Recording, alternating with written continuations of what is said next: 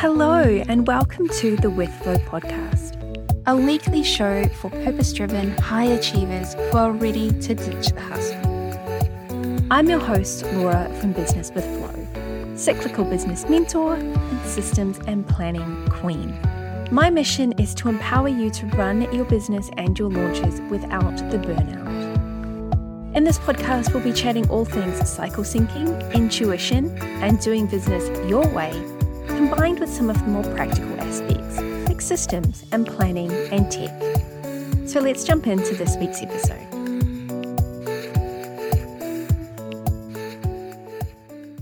Hello, and welcome to episode 102 of the With Flow podcast. Now, in the last couple of months, AI, artificial intelligence, and ChatGPT in particular, has really exploded. And the things that we are starting to be able to automate or get AI tools to do in our business these days is getting really freaking cool. And when you know how to use it properly and wisely, you can really use it to automate a lot of things in your business, save you a lot of time and energy, allowing you to focus on the things that you really need to. So, in today's episode, I wanted to talk about how I've been experimenting with AI and ChatGPT in my business and ways that you might like to experiment with it as well. Now, full disclaimer, I am by no means an expert on this. I just wanted to share my experience and what I have been learning along the way. Now, the key thing that I am learning or have learned is that you are pretty much only limited by your imagination when it comes to how you can use AI in your business. Your ability to give really clear, concise, specific instructions or to ask questions, the better that you can be at that, the better result you're going to get when it comes to AI. So, before we dive into it, what exactly is AI or ChatGPT? Just so that we're all on the same page. So, AI, artificial intelligence, is the simulation of human intelligence in machines that are programmed to think and make decisions like humans.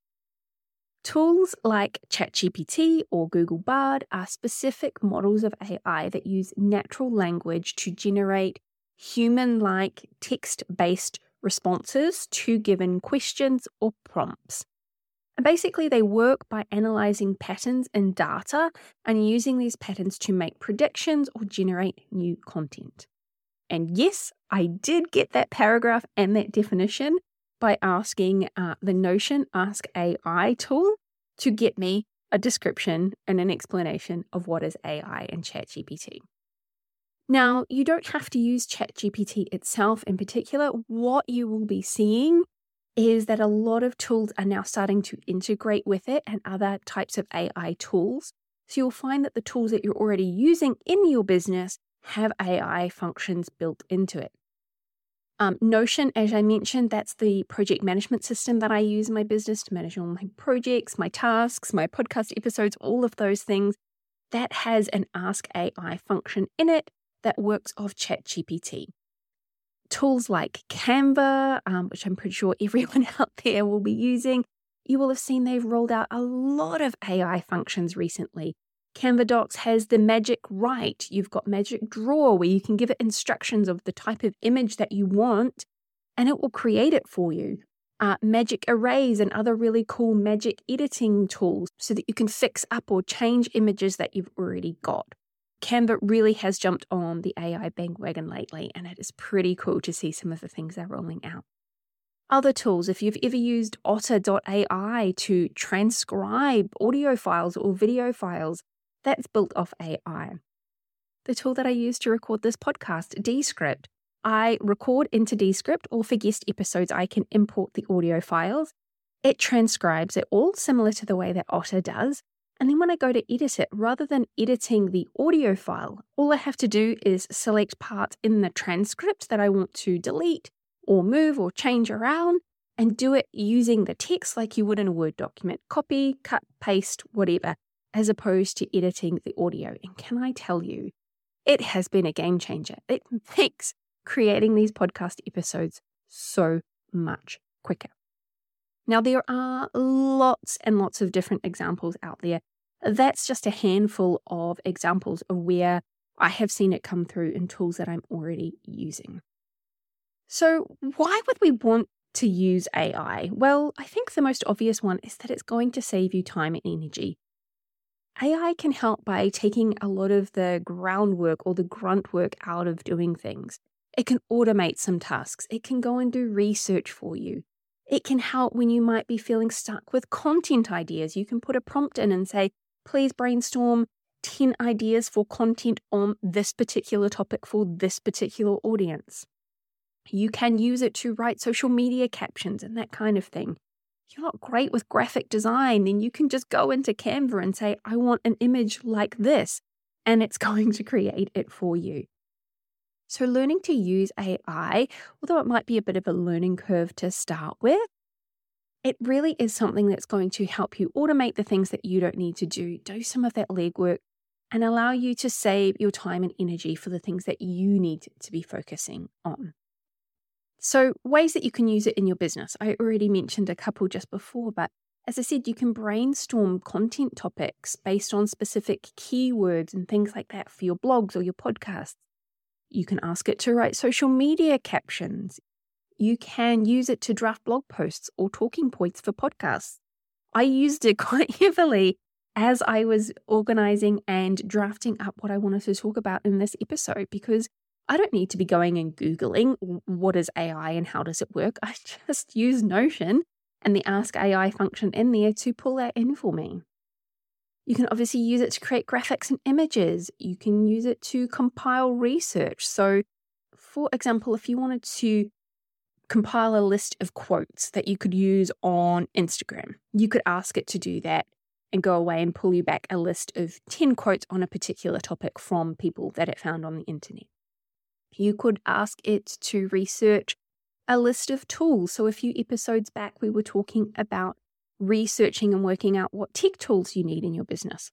You could compile a list of what you need and then ask AI to go out there and research and bring you back a list of tools that has these functions or does these kind of things and then give you a comparison of the features. So you don't have to go Googling it, it can do the legwork for you. I've mentioned transcribing Otter.ai Descript for this podcast. Some of the cool things that Notion have built in to their Ask AI is being able to wordsmith content. So you can give it a paragraph and, and ask it to simplify it or change the tone of what you've written. You can use it to draft emails for your launch or your funnel or your email newsletters. You could ask it to write sales page copy for a product or a course or a service that you offer. Copy.ai is a really good example of a tool that is using AI specifically for copy. There are, of course, others out there. I haven't played with Copy.ai, but I know it's one that I have seen that's quite popular. So there are so many different things that you could do with it. And as I said, I have just dipped my toe in. I'm by no means an expert, but these are some of the ways I've been experimenting with it in my business. So, as I said, I write up talking points for every episode of the podcast before I record it. I'm stuck for content ideas. I can ask it to bring me back a handful of content ideas on a specific topic and see which one I kind of think feels interesting or engaging or I'd actually want to talk about. Um, I'm using it to take the transcript of what I've recorded and then turn that into a blog post format so I can add that to the show notes when they go on my website. Researching content ideas. As I said for this episode, I asked it to bring back and do a lot of research on what is AI? How can we use it in our business? So that I was getting more than just my own specific experimentation, and what I found so far. Now, I do want to note that it's a starting point. It is not perfect. Um, it's not always going to come back with the right answers or something that is useful. The key to getting really good results with it is being able to write very clear, very concise, very specific instructions about what you want it to do. And the more detailed and the more specific you are, the better result you're going to get. The less context you provide, the more generic the response is going to be. So, when I was brainstorming and planning out this episode, I asked it for a list of examples of ways you could use it in your business. I then asked it to give me a list of benefits to using it in your business. The second time round, it just kept spitting out what it had the first time round of the ways that you could use it, which is not a benefit. A benefit is the saving of the time and the energy. So I didn't find it particularly useful in that. So it's just good to note that it's not going to be perfect. It is just a starting point. It's just something to help you do some of that groundwork. Now, of course, it can only be as correct as the content and the information it can find on the internet. And we know that the internet is not always 100% correct. You've probably seen this meme going around on social media, but there is um, someone who asks, I think it's Alexa, Siri, one of those, who has scored the most goals in international soccer. And it keeps responding with the answer of being, I think it's Cristiano Ronaldo. Sorry if I'm wrong.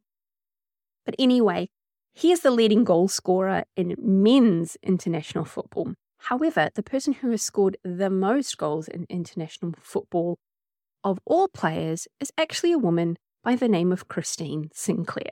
So please don't always take what it is giving you as gospel. You need to use your own thought processes and fact check things just to make sure that it is accurate. So, when it comes to using AI in your biz, is it going to replace writers or graphic designers or any of those kind of jobs or roles or people that you might hire in your business. Now, we did talk about this last week in an episode with Lindy. It might take away some of that initial research or that hard work, but only you can offer your own experience, your own insights, your own creativity. AI is never going to be able to replace your expertise and your experience. So, yes, you can use it as a starting point. As I said, you can use it to automate some things, do some of the legwork for you. But no matter what you do, there is always going to be a need for your experience, your expertise, because nothing is ever set in concrete. Some of the advice that I might give to one of my clients could be very different to one of my other clients, depending on where they're at in business, what they're trying to achieve, the type of business that they have, the tools that they use, all of those things. And AI is never going to be able to replace that. So, yes, it's a great way of saving time and energy, as I've said probably a hundred times now, but it is never going to replace the need for skills and experience and expertise. And probably one of the biggest questions out there do you have to use it? The answer is absolutely not. If you don't want to use ChatGPT or AI tools in your business, then you don't have to. However, if you're like me and you like to play and you like to experiment and you like to see what these cool, fun new things can do, then go for it. But if it's not your thing, you're definitely not missing. So, that is my very quick roundup of how I have been experimenting with AI in my business. As I said, the key to it really is being able to give really clear, concise, specific instructions about what you want so that you get a quality result, whether you're using it to write things or create images in Canva or whatever tools it might be that you're using. You really are only limited by your imagination and by your creativity. And the better that you can get at asking the right questions and giving it the right instructions and prompts, the better result that is going to be. For me, it's very much still a fun experiment that I'm having looking at ways that I can save a little bit more time or a little bit more energy, or maybe use it to do things that I'm not currently doing in my business because I don't want to invest my time or my energy into that, or I don't want to pay someone else to do it for me. So I hope that you found that useful. If you have been experimenting or playing with ChatGPT and you've got some other insights, let me know. I'm always interested to hear how people are using it, what fun things they've been doing, or ways that they've been managing to save a lot of time and energy in their business. Thank you so much for tuning into this episode. Until next week, bye for now. Thank you so much for tuning into this week's episode of the With Flow podcast. If you found yourself nodding along and thinking, yes, this is the kind of business I want, but I have no idea where to start or how on earth to get there, I invite you to check out my one on one mentoring program. This program focuses on supporting you to create a more sustainable business through my three key pillars cycle alignment and working with your body's energy, strategy and planning, and systems and tech so that you can create the success you want in your business without having to hustle or burn yourself out. You can find out more and sign up for a free 45 minute business review at businesswithflow.com forward slash mentoring.